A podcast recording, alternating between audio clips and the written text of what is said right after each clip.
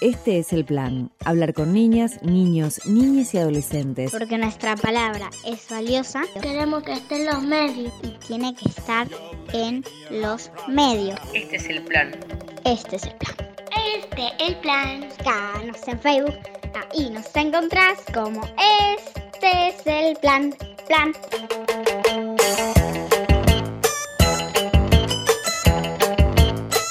Hola, ¿qué tal? ¿Cómo están? Buenas tardes para todas, todos y todes. Aquí estamos hasta las 15, nos vamos a quedar en Este es el plan. Hoy tenemos un programa en donde nos vamos a acercar al cine, a las maneras de ver y también de hacer cine, fundamentalmente, y como lo hacemos siempre en este programa, de los jóvenes, ¿no? Pero, ¿cómo estás, Vani? ¿Qué tal? Muy buenas tardes, Ana.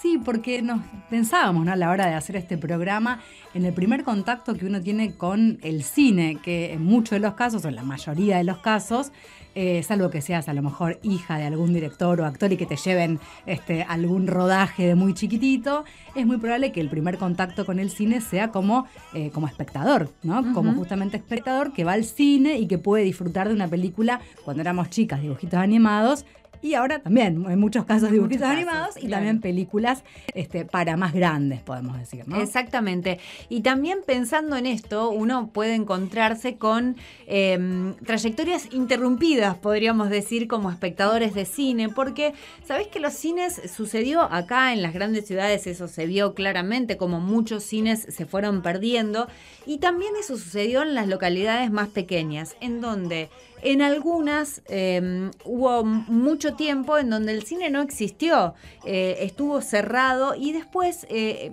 en algunas, en otras no se dio ese proceso, también se han recuperado, se han ido recuperando esos eh, cines y han vuelto a los pueblos con funciones, este, no todos los fines de semana, de vez en cuando, pero hay una vuelta a esa posibilidad para la gente, a lo mejor de localidades pequeñas, de ir a ver cine. Por ejemplo, en tu Pellegrini natal, ¿vos tenías cine? En mi Pellegrini natal, bueno, ese es el caso. Cuando yo era muy, eh, o sea, cuando yo era chica, iba al cine, por supuesto, a ver las películas de dibujitos.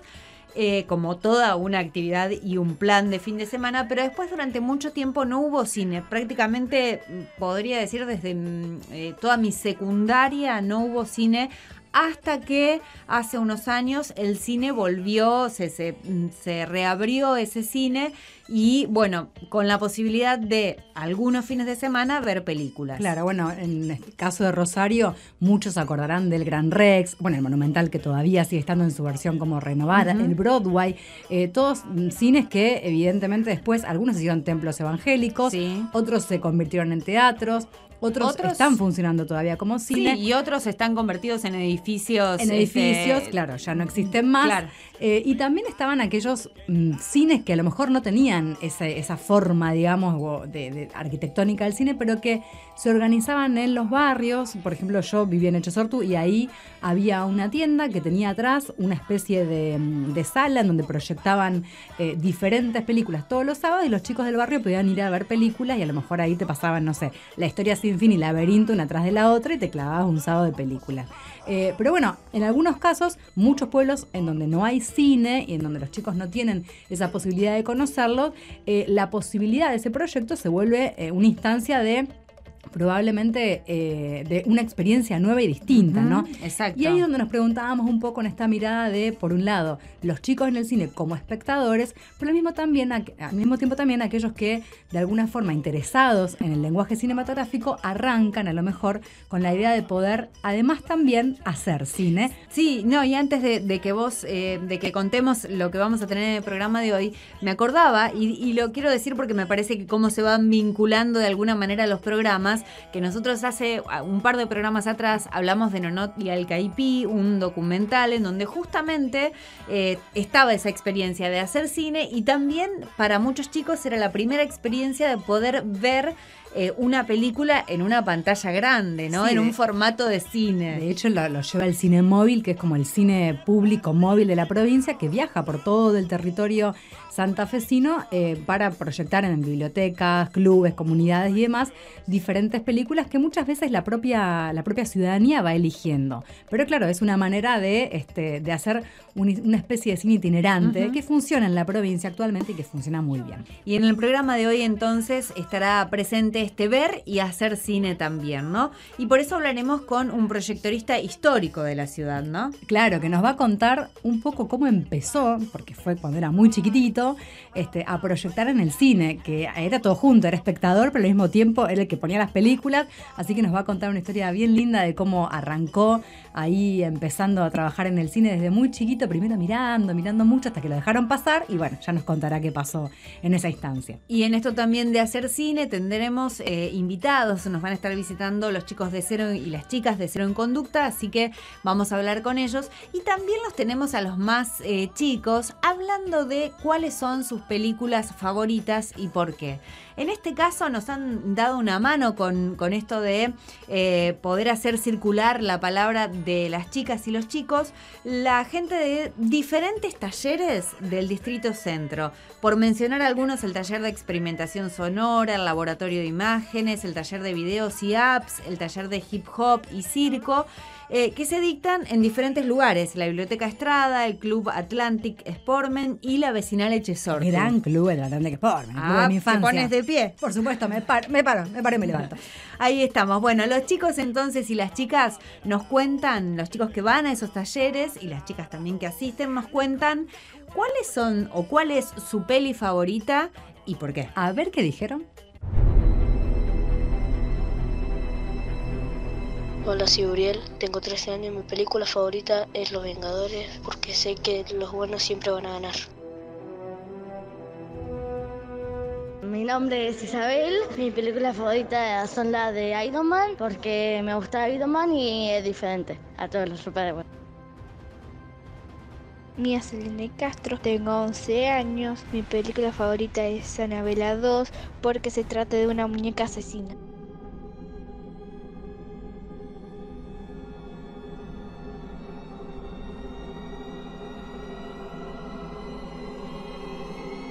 Mi nombre es Facu, mi película favorita es Michael Jackson y me gusta porque bailan. Hola, soy Benjamín y me gustan los Avengers porque me gusta el contenido y la historia. Mi nombre es Martina y no tengo película favorita.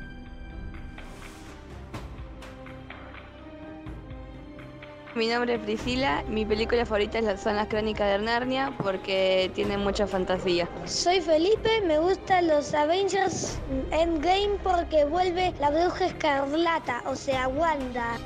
Hola, mi nombre es Lauriana y mi película favorita es Willy Wonka porque tiene mucho chocolate. Willy Wonka, Willy Wonka, todo el mundo grita así.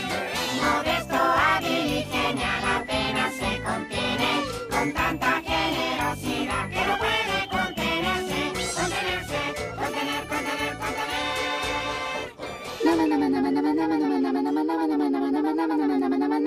Este es el plan arroba gmail.com.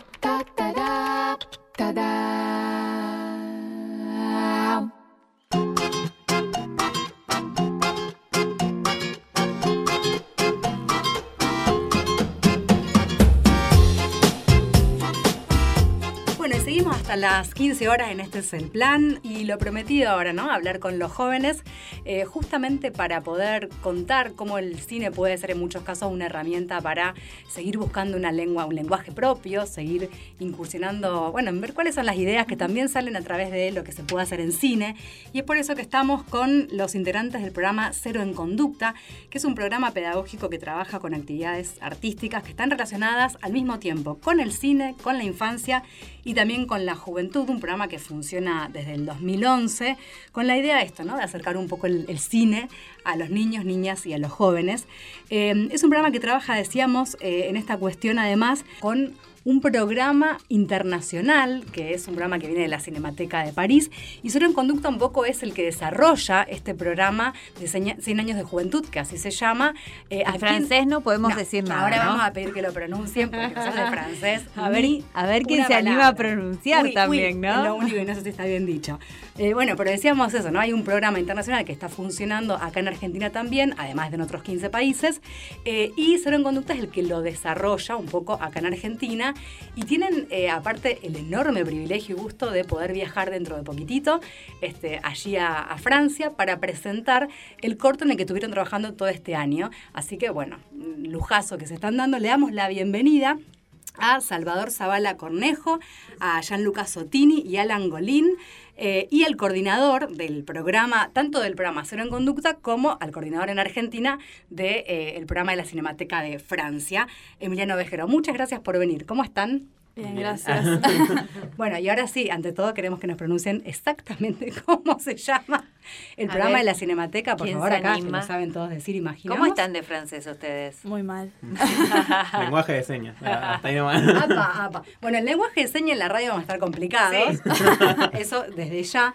Pero alguien que sí, Emiliano, vos lo sabes decir, por favor. Este, queremos escucharlo. Bueno, me da un poco de vergüenza, no, no, hablo, no hablo para nada bien. No, no, pero lo De hecho, sí, soy, digamos, aprendí francés solo, así que muchos errores. Mira todo lo, cómo se está abriendo el paraguas. No, digo, pues si hay alguien que, que sabe francés y está escuchando, va a decir... Eh. Bueno, el programa se llama Cinema Cent ans de Jeunesse, que significa Cine 100 años de juventud.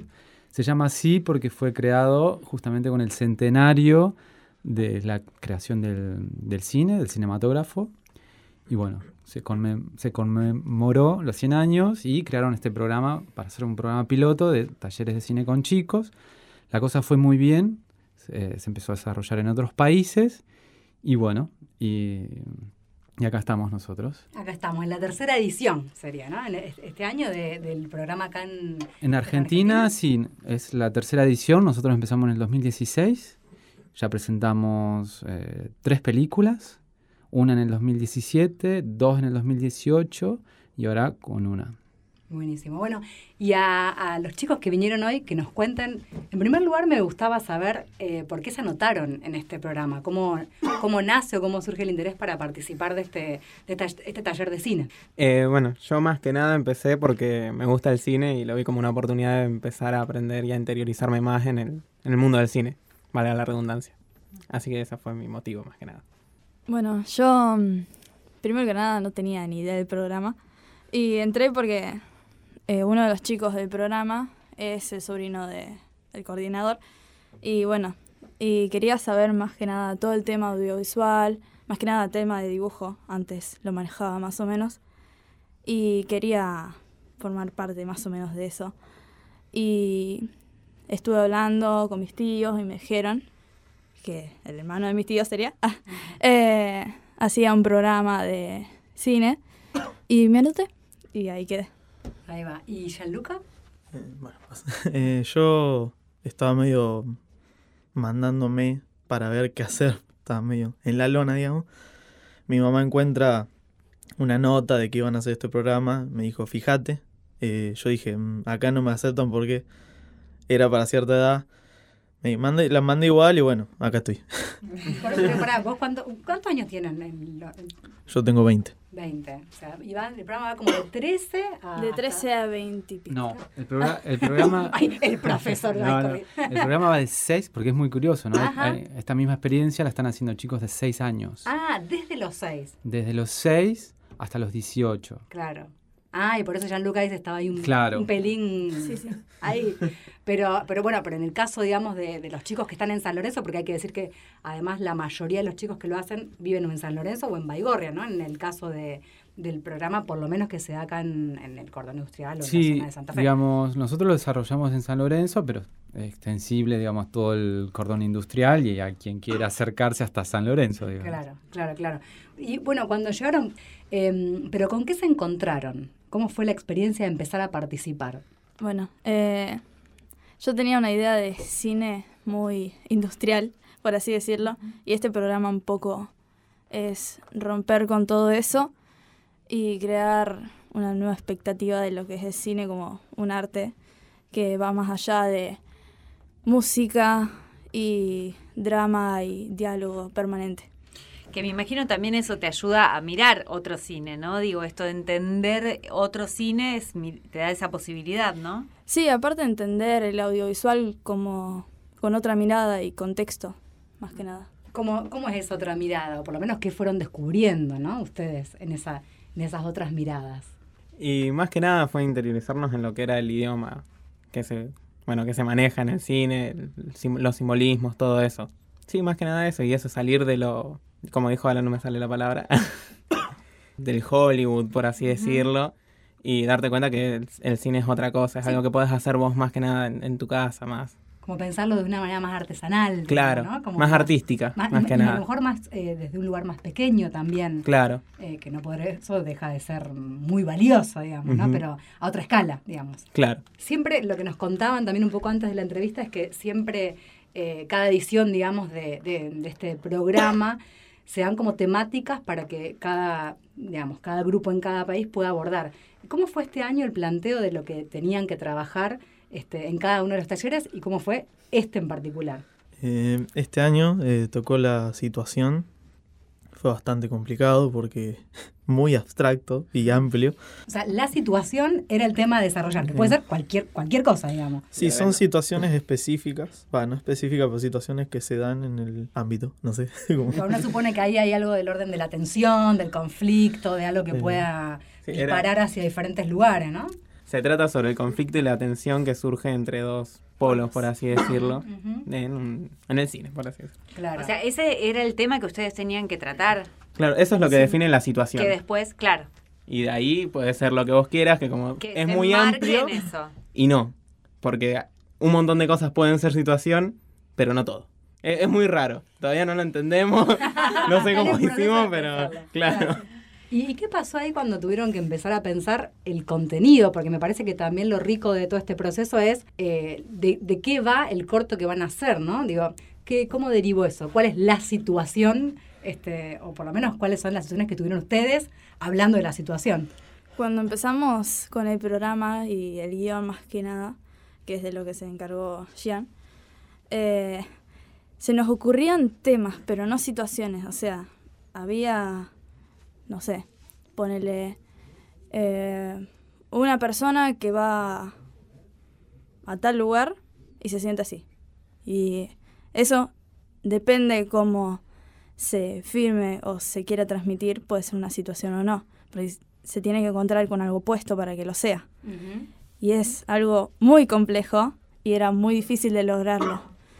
Y la situación también fue compleja por el tema de qué consideramos nosotros una situación en que pueda atravesar a toda la juventud más que nada y más que nada y a la sociedad en sí porque vamos a ir a Francia a presentar una película en una situación donde nosotros tenemos un contexto diferente al resto. Entonces, la situación es algo representativo también del lugar lo que nosotros sentimos que nos representa.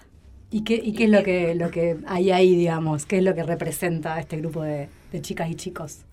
Yo pensé el tema de cómo atraviesa la política a toda la juventud y a toda la sociedad en sí, y las normas sociales, estereotipos, el binarismo, etc. ¿Y cuál fue la situación que eligieron para contar eso que habías pensado vos? Em, de no tener situaciones ni, ni, personajes que atraviesen cosas, terminamos con cinco personajes que le atraviesan ah, un montón de cosas. Claro, situaciones. claro. O sea, el, el, corto más que nada se trata sobre un grupo de amigos que van a, una, a un boliche, a una fiesta, y bueno, y son atravesados por situaciones que los... Claro, que los llevan al límite, eso es lo que dice Por ejemplo, podemos contar qué, situaciones? qué misterio esto. Atravesar drogas pesadas una situación de incomodidad, de estar en un lugar que no querés estar, pero estás porque en sí tenés que estar y, y acoso, digamos. Digo, pero son, son cosas que, em, digamos, son temas que evidentemente están en la agenda, incluso de, de, digamos, en la agenda de los medios de comunicación desde hace un tiempo esta parte. ¿Cómo se dieron esos debates para llegar? Digo, son cosas que les pasaron a ustedes, que les pasaron a amigas de ustedes, amigos de ustedes. Eh, ¿cómo, cómo, cómo lo trabajaron eso? Porque digo, hay un debate ahí interno, atraviesan sus propias historias, ¿no? También. Sí, empezamos por cómo nos sentimos nosotros en cada circunstancia y contexto, por lo tanto, una situación. Y de ahí cada uno iba creando su propio personaje. Prácticamente cada personaje creó su situación. Hay algunos que son inventados y otros que son situaciones que les pasan como persona y personaje en el cortometraje. Y bueno, también queríamos mostrar, todo el corto lo que queremos mostrar es lo que se vive y lo que un poco se puede llegar a repudiar eh, en la sociedad políticamente. ¿Y qué, les gustaría que, sobre todo pensando en, las temáticas que abordan, que hay una cuestión también, entiendo que se grabó en un bar, que hablan de la noche, de las salidas de los jóvenes, hay situaciones también de, mucha vulnerabilidad, también de, propia de la juventud, digo, em, ¿para qué les gustaría que sirva la, la producción? ¿Qué debates abriría, digamos, este corto? Bueno, nuestra idea principalmente era evidenciar, más que nada, o sea, nos paramos desde el punto de vista de que no, no juzgamos, lo que pasa, en cierto modo, eh, y mostrarlo simplemente porque es una realidad que pasa y muchos a muchos les pasó. Cosas así pasan. Eh, y nada, poner, sacarlo a la luz, básicamente, mostrarlo y decir, che, esto está pasando. ¿Se imaginan qué puede llegar a pasar, digo, en esa instancia o cuáles son las cosas que pueden surgir cuando lo presenten en otro lugar? Y básicamente pensamos que podrían encontrar algunas algunos casos con los que sentirse identificados y algunos que muestren, bueno, básicamente también mostrar lo que pasa en San Lorenzo, que hay muchos boliches, muchas cosas así, entonces básicamente mostrar una, ese lado, más que nada. A mí me parece también que es un tema, ponele una de las situaciones, va, dos, eh, se atraviesan por el machismo y es un poco también, pienso yo, que en otras sociedades y otros jóvenes van a poder tomar eso como natural que puede llegar a pasar en su sociedad y replantearse si es natural o no que pase, y, o si es una norma o si es algo que está impuesto, y así cuestionar lo, el propio autoritarismo que se tiene en la sociedad. Y estamos hablando con Salvador Zavala Cornejo, Gianluca Sotini, Alan Golín y con el coordinador del programa, Emiliano Vejero. Vamos a seguir eh, conversando con ellos en un ratito, porque la idea es que nos sigan contando más acerca de este proyecto que van a estar presentando dentro de muy poquito en Francia. Antes vale la pena decir que en un ratito compartimos em, los mensajes de diferentes personas que nos escribieron a través de Facebook. Ahí lanzamos la convocatoria para que también nos cuenten cuáles son sus películas favoritas en Facebook y en Instagram y tuvimos algunos resultados que vamos a compartir en un ratito. Pero ahora nos vamos a quedar escuchando las voces de las chicas y de los chicos que forman parte de los talleres, de algunos de los talleres que se dan en el distrito centro y que nos cuentan justamente eso, cuál es su peli favorita y por qué.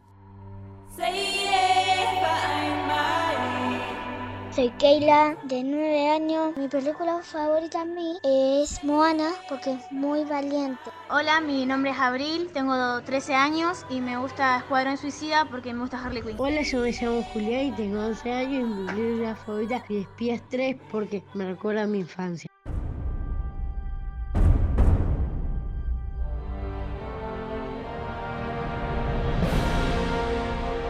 Hola, mi nombre es Zair, tengo 13 años. Mi película favorita es Avengers Endgame porque es una de las películas que marcó mi infancia y toda la saga me encanta. Hola, soy Isabel, tengo 9 años y mi película favorita es Mulan porque es muy valiente y generosa. Hola, me llamo Tiago, tengo 13 años y mi película favorita es Endgame porque me gustan bastante los superhéroes y porque eh, para mí es considerada una de las mejores películas de el siglo XIX, no, del siglo XX. Mi nombre es Adaluz, tengo 13 años y me gustan todo tipo de películas. Hola, me llamo Lorenzo, tengo 10 años y mi película favorita es Metegol porque tiene contenido futbolístico y a mí me gusta el fútbol. Perdonen que me agrande, pero soy un barrilete cósmico, lo más grande. Navego contra el viento, haciendo lo imposible me divierto hasta que su objetivo complete. Este jinete no se baja del cohete por un campo minado de terreno peligroso. Me esquivé todas las trampas de oso. Diariamente el sol fue mi testigo y la luna la que me regaló el camino. Me caí pero me levanté de la primera. Como se levantan las flores en primavera. Sin rasguño, se hace pequeño el universo cuando levanto mis puños. Le dije a mi coraje antes que te dé calambre. Cocíname las ganas que mis sueños tienen hambre. Y los deseos me vieron nacer. Los árboles me vieron crecer.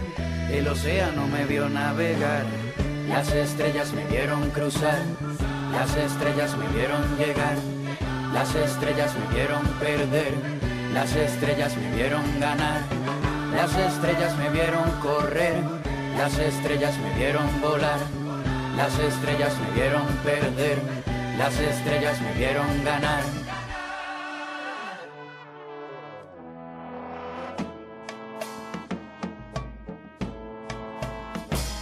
Si se desmayan mis rodillas, si se me cae el cielo, si se desfigura el día y se convierte en hielo, si mi sangre se torna color cobarde frío, si mi valor tiene el estómago vacío, si mis sueños se pelean con la suerte, puede que el fracaso abra los ojos y despierte.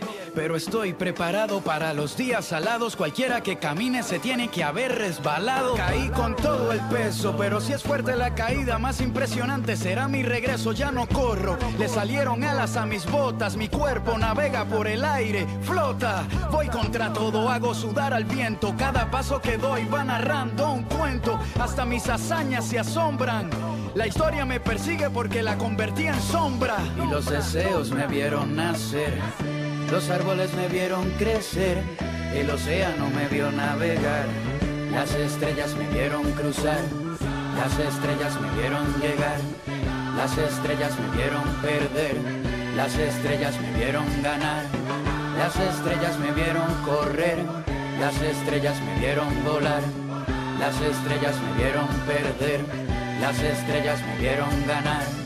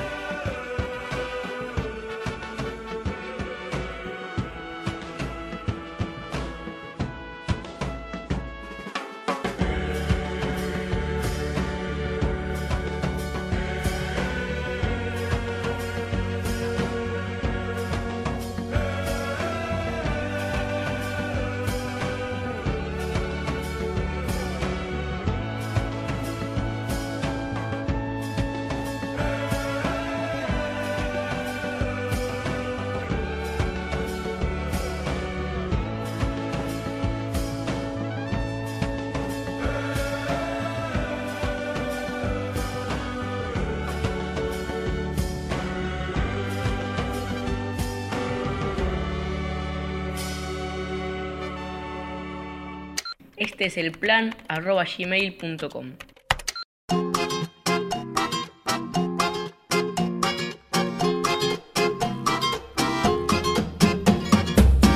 Bueno, y decíamos hace un ratito que íbamos a estar compartiendo esta convocatoria que abrimos a través del Facebook y también de Instagram. Algunas de las respuestas, porque hay muchísimas, pero por ejemplo, Edgardo nos decía que no lograba acordarse cuál era exactamente su primera película, pero se acordaba de cuando venía a visitar a sus abuelos y los llevaban a las funciones al cine Lumière, ¿no? Surgían ahí algunas de los parchís, Bambi o Cenicienta también por otro lado, Ico, una de las películas... Eh, Em, que mucha gente recuerda como una de sus preferidas o de la primer película que vio también, preferidas de la infancia quizás, ¿no? Eh, mi primer peli, mi primera peli en el cine de San Guillermo fue Las aventuras de Chatrán y luego Ico, decía Lorena, también estaba Constanza que nos contaba que de chiquita su tía la llevaba los domingos al cine club, que era en el auditorio de la Asociación Médica. Eh, antes que empiece cada peli se apagaba la luz y todos gritábamos con todas nuestras fuerzas, luz, cámara y acción, nos decía Constanza. También Eh, Alejandra decía El Globo Rojo. Muchas, pero muchas Superman, por supuesto. Muchos mensajes que daban cuenta de cuáles eran su primer película eh, y que también contaban experiencias del cine, de cómo eran en otros tiempos, quizás ir a una función de cine. Así que si quieren, pueden ingresar a nuestro Facebook y ahí se van a encontrar con esto y también pueden encontrarnos en Instagram, nos buscan como este es el plan, ok. Y nosotros seguimos ahora hablando con Salvador Zavala Cornejo, Gianluca Sotini, Alan Golín, Emiliano Ovejero, son integrantes de Cero en Conducta. Estamos hablando de esta producción que se llama Lo Tangible de las Sombras que van a estar presentando muy pronto, en el mes de junio, en Francia. Me gustaba también preguntarle a Emiliano eh, cómo viviste vos también como coordinador todo ese proceso que, eh, habilitás, aparte, ¿no? Que a todo eso suceda. Sí, es una buena pregunta porque el programa está diseñado no solo para los chicos, sino que es un proyecto de investigación de cómo transmitir el cine. Para nosotros es un aprendizaje continuo, porque el, tema no solo sirve para los chicos, sino para también para uno, porque uno es realizador. Entonces es como que va a la par de ellos y a mí me interesa mucho nivelar, es decir, no ponerme nunca en la situación de que yo sé más o... Eh, lo digo en serio, yo lo, que trato sí es de, dar un contexto, de no irnos por las ramas o de, de, volver, de volver. Claro, del contexto, de un espacio donde sea creativo realmente, ¿no?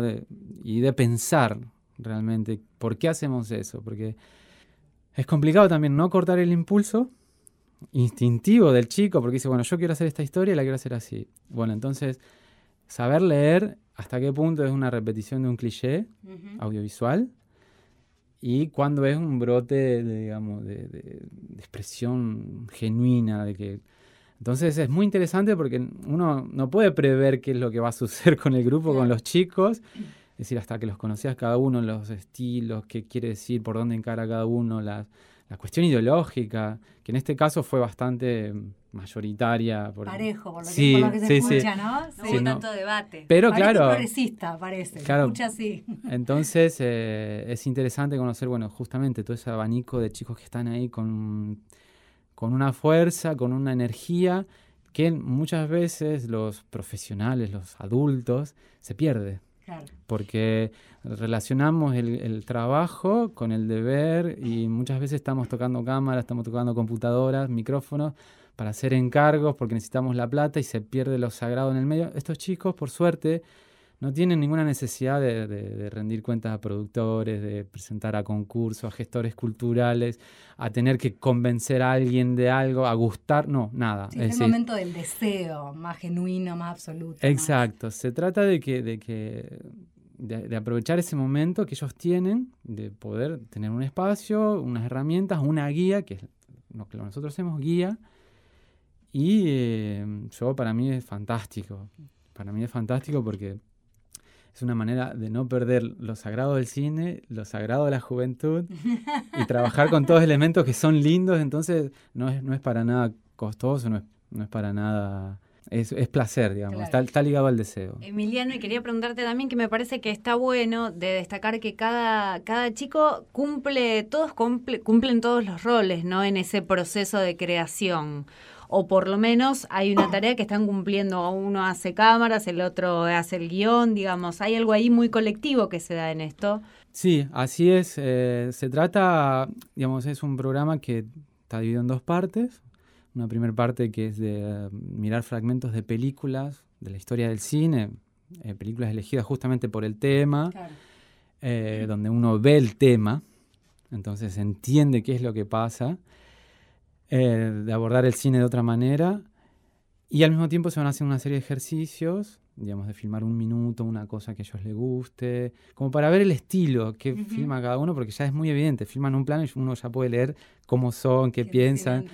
Es eh, justamente qué es lo que se pierde, ¿no? El estilo. Porque tenés que responder a otras necesidades cuando creces. En cambio, eso ahí ves el estilo, si uno filma cosas colectivas, si uno se encierra, si uno es más abierto, si uno tiende para lo gracioso, si uno tiende para lo sublime. Es decir, ves el abanico de sensibilidades porque se repiten, ¿no? Entonces los vas conociendo como individuos, ¿no? Entonces, eh, después de una serie de ejercicios, también siempre con el tema de, la situación, en este caso, este año, donde ellos tienen que ir resolviendo. Entonces uno dice, bueno, yo prefiero cámara, no, yo prefiero sonido, uno prefiere esto, otro. Que cada uno se vaya descubriendo cuál es su, su, rol, su afinidad con un rol. Pasa también que cada uno, que todos, al ver el proceso de todos, todos opinan. No hay un director que dice yo quiero que las cosas sean así y vos tenés que responder a, a lo que yo digo, sino... Más flexible. Claro, eh, y por ejemplo el guion se hace entre, el, no el guion, el montaje se hace entre todos, todos eligen qué plano va, se discuten, porque bueno, de un plano puede haber cuatro o cinco tomas, por ejemplo, y todos ven todos los planos, todos eligen dónde se corta, es decir, un trabajo. Así que sí, todos hacen todos, al mismo, todos participan de todos los procesos creativos, pero cada uno eh, elige el rol. Elige un poco más lo que le va gustando. Claro, por afinidad, porque a algunos se le da mejor una cosa y, es, más cómodo. Y en el caso de, ustedes, ¿qué, eligieron o por dónde incursionaron un poquito más este, cada uno? ¿Qué les gustó más hacer? Eh, yo empecé por el guion. Igual, o sea, fue un guion que lo, armamos entre todos. Yo escribí las primeras partes, pero otra gran parte lo escribió Paula, una chica que no está acá, que ella hizo mucho más, diría yo. Y después yo me encargué de la iluminación dentro de el, rodaje. Ajá, ahí va. Alan. Yo empecé la primera situación base, que después le agregamos más situaciones, eh, la hice yo y después actué. Ajá, ahí va. y ayudé con el guion también después. Claro, todos hicieron un poco de cada claro. ¿Y Salvador, por dónde, por dónde fue la, eh, la, mirada, el empuje? Eh, yo no iba a actuar, para empezar. Pero después te tiraron un... como actor. Claro, no, tiraron un personaje y me dijeron, a vos te viene bien ese personaje. a mí me dijeron que lo hiciste muy bien. O sea, se comenta, tiene buenas críticas. Se comenta que tuvo muy buena crítica. Firmo autógrafos después.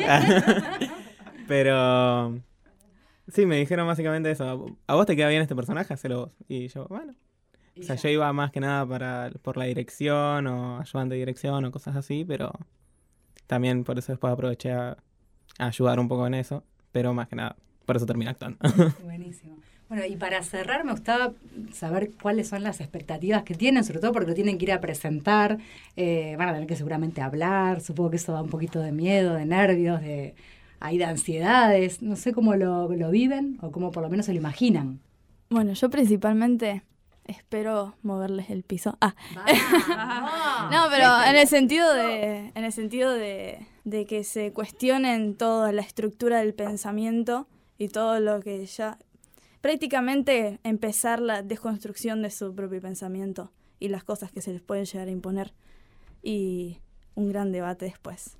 O sea, si no les gustó o les gustó, eso tanto no me interesaría. Me interesaría más qué puede llegar a mover en la persona. Lo que eso genere. encantó. Alta expectativa. Muy, buen debate puede abrir. Bueno, ¿y acá cuándo lo vamos a poder ver? Estamos viendo, digamos. Nuestro deseo es mostrar la película en todos lados. Eh, hay que coordinar siempre con los lugares, con pero bueno, esa es otra historia. La parte logística, que es toda otra historia. En fin, bueno, les agradecemos mucho eh, por haber venido. Estuvimos conversando con Salvador Zavala Cornejo, con Gianluca Sotini, Alan Golín y con el coordinador del programa Cero en Conducta y también del programa de la Cinemateca de Francia, Cine de Juventud en Argentina, Emiliano Vejero. Muchas gracias por haber estado en la radio, eh, muy amables. No, gracias a ustedes. Muchas gracias. Nosotros seguimos, ¿eh? hasta las 15 en este es el plan. Este es el plan arroba gmail.com. Let's start at the very beginning. A very good place to start. When you read, you begin with A, B, C. When you sing, you begin with Do, Re, Mi. Do, re, mi. Do, re, mi. The first three notes just happen to be Do, re, mi. Do, re, mi. Do, re, mi, fa, sol, la, ti. Oh, let's see if I can make it easier. Mm. Do, a deer, a female deer. Ray, a drop of golden sun. Me, a name I call myself, far, a long, long way to run. So, a needle pulling thread, la, a note to follow. So, tea, a drink with jam and bread that will bring us back to dough. Oh, oh, oh. Dough! A deer, a female deer. A drop of golden sun. Me! A name I call myself. Ba! A long, long way to run. So, a needle pulling thread. La! A note to follow. So, tea. A drink with jam and bread. That will bring us back to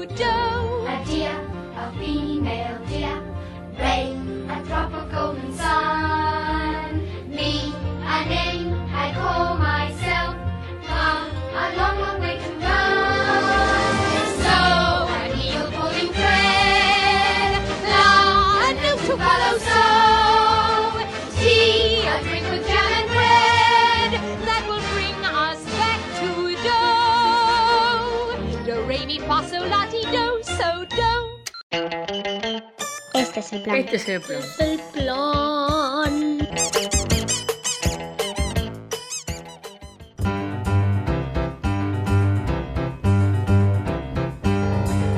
Y seguimos en Este es el plan, les recordamos que estamos aquí en Radio Universidad hasta las 15. También aprovechamos para recordarles que tenemos vías de contacto, que es este es el plan ok gmail.com, el Facebook, este es el plan, y también estamos en Instagram, nos buscan como este es el plan ok. Recuerden además que vamos subiendo nuestros programas en Facebook y que también los pueden buscar en Spotify, ahí están todos los podcasts como este es el plan, nos encuentran rapidito. Anunciábamos al comienzo del programa que íbamos a hablar con un histórico proyectorista de aquí de la ciudad. Cuando uno dice histórico y empieza a pensar en los cines de la ciudad, que están activos todavía, piensa en el cine El Cairo. Exactamente, en el Cairo cine público más conocido como el cine de las palmeras. ¿eh? Exacto. Porque uno lo que va a ver primero ahí Sí. va a estar las palmeras del costado, que son como un sello ahí identitario de- del cine El Cairo. Eh, y ahí trabaja Antonio Salvatore, que digo es un histórico proyectorista porque empezó cuando era muy, muy chiquito a trabajar en diferentes cines y barrios y lugares de la ciudad porque estuvo en casi todos. Eh, y fue muy curioso porque al principio él es como que se asomaba a la puerta donde estaba el proyectorista y miraba, pero el proyectorista no lo dejaba entrar porque era muy chiquito y porque aparte las cintas, imagínate, de celuloide eran un gran problema para poder, para que haya un chico ahí, no, era, Claro. no era joda eso, digamos. Hasta que casi después de un año de estar ahí en la puerta sin que lo dejen entrar a la sala donde se proyectaba, este, lo dejan entrar. Y ahí empieza todo un vínculo con el cine, este, con películas históricas, imagínate, estamos hablando de varias décadas atrás, este, y cuenta en este fragmento cómo fue la primera vez que él empezó a proyectar cine. Lo escuchamos.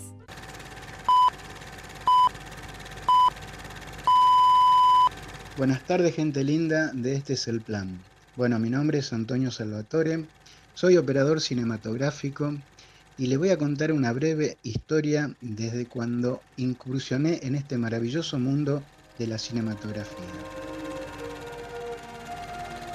Con solo mm, 10 años, eh, en un cine de barrio, pude ingresar a lo que es una cabina de proyección. Para que tengan idea, en aquella época, una cabina de proyección contaba con dos proyectores grandes de 35 milímetros y la luz no es como en la actualidad por medio de una lámpara, sino eran dos carbones, uno negativo y uno positivo. Al chocar entre ellos formaba un arco voltaico que es lo que le daba la luz a la película.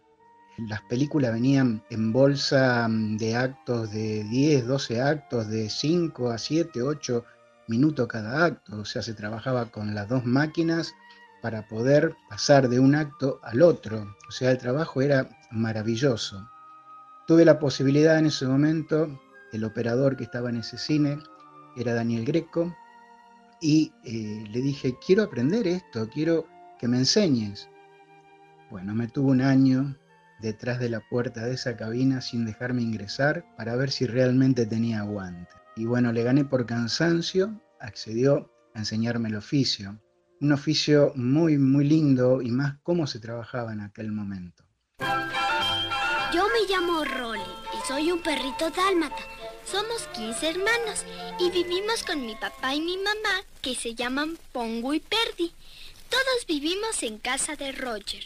Pero Roger no es un perro, es humano y compone canciones. Bueno, por esas cosas se trabajaban dos operadores, eh, por supuesto, pero por esas cosas de la vida no se pusieron de acuerdo y ese sábado de junio del año 1972 la cabina quedó como acéfala, no había operador. Entonces la comisión directiva, como sabían que yo estaba constantemente dentro de la cabina, dijeron, hay que buscarlo a Tony. Tony va a proyectar la película. Bueno, vinieron a buscarme, por supuesto que dije, no estoy acostumbrado a trabajar solo, siempre trabajaba con, con un operador. O sea, era muy difícil para mí tanta responsabilidad en ese momento. Pero bueno, me dijeron, vos podés, y bueno, y pude. Pasé la proyección en esa tarde de junio. Fueron tres películas eh, que tuve que proyectar. Las tres salieron, gracias a Dios, muy bien. Y bueno, eso es todo. Quiero agradecerles por darme la posibilidad de poder contar esta historia. Les mando un fuerte abrazo y gracias. Este es el plan.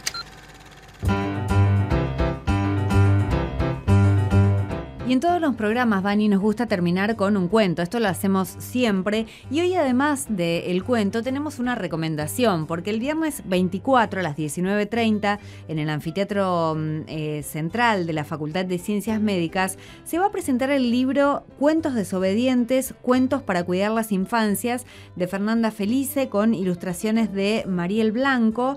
Y nosotros de ahí entonces hemos tomado un cuento para eh, contar en el día de hoy. Fernanda es fonoaudióloga, es profesora también de la Universidad Nacional de Rosario y viene desde hace bastante tiempo eh, trabajando cuestiones de infancia y de juventudes, justamente a partir un poco de las cuestiones que analiza y ve en su consultorio. A partir de ahí trabajó, digamos, ya temáticas como la cuestión del tiempo de ser niños y ahora eh, trabaja a partir de estos cuentos eh, diferentes situaciones que viven en la actualidad muchos chicos que en verdad desde mucho tiempo atrás, mm, desde generaciones sabemos que se vive, pero que ahora están un poquito más en la agenda mm, de los medios y que eh, intentan a través de diferentes relatos esta idea de, bueno, respetar la diferencia, incluir la diferencia, hacerla parte de nuestras vidas. Eh, también la cuestión del abuso sexual infantil y qué pasa en situaciones que son muy delicadas y complejas, el valor que tiene la palabra a la hora de resolver conflictos, son algunos de los temas que eh, aborda en este libro de cuentos que se va a presentar la semana que viene. Y nosotros tenemos uno que se llama Dolor de que además lo presenta la propia autora, este, se presenta ella misma, y después sí la interpretación del cuento. Lo escuchamos. Mi nombre es Fernanda Felice, soy la autora de Cuentos desobedientes, cuentos para cuidar las infancias y, y quiero contarles un poco acerca de qué se trata esta propuesta y por qué razón escribí este libro. Resulta que muchas veces las niñas y niños enfrentan situaciones difíciles y las personas adultas no sabemos cómo acompañarlos. Y la literatura suele ser un buen recurso para que nos encontremos entre grandes y chicos a pensar en las historias propias, a entender que existen otras distintas y sobre todo ayudar a que las niñas y los niños puedan crecer en libertad e igualdad. Así que quiero invitarlos a la presentación que será el 24 de mayo a las 19.30 horas en el anfiteatro central de la Facultad de Ciencias Médicas, que está ubicado en la calle Santa Fe al 3100. Sé que hoy van a compartir uno de estos cuentos que se llama Dolor de Panza y que se trata de la historia de Andrés.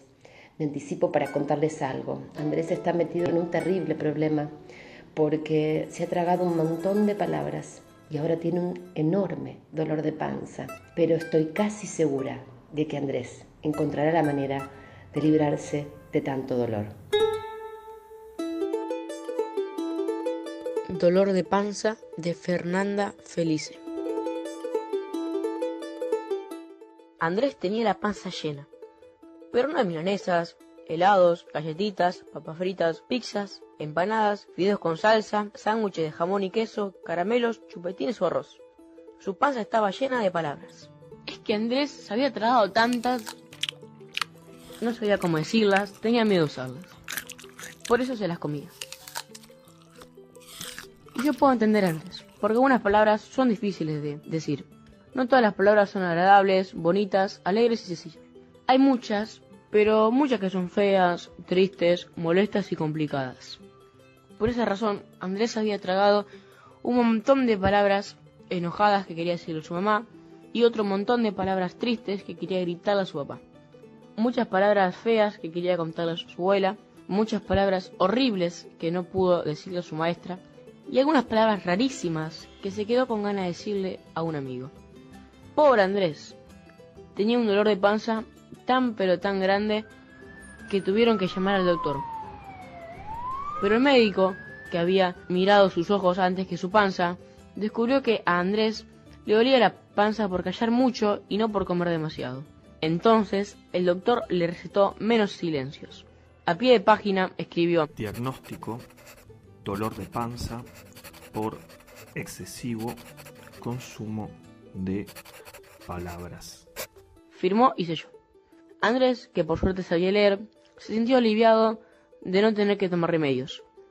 Y entendió que no tendría más remedio que largar todas, o por lo menos algunas de esas tantas palabras atragantadas para aliviar su dolor. Participaron de la lectura del cuento Felipe Cufia, Francisco Sanguinetti. Este es el plan arroba gmail.com.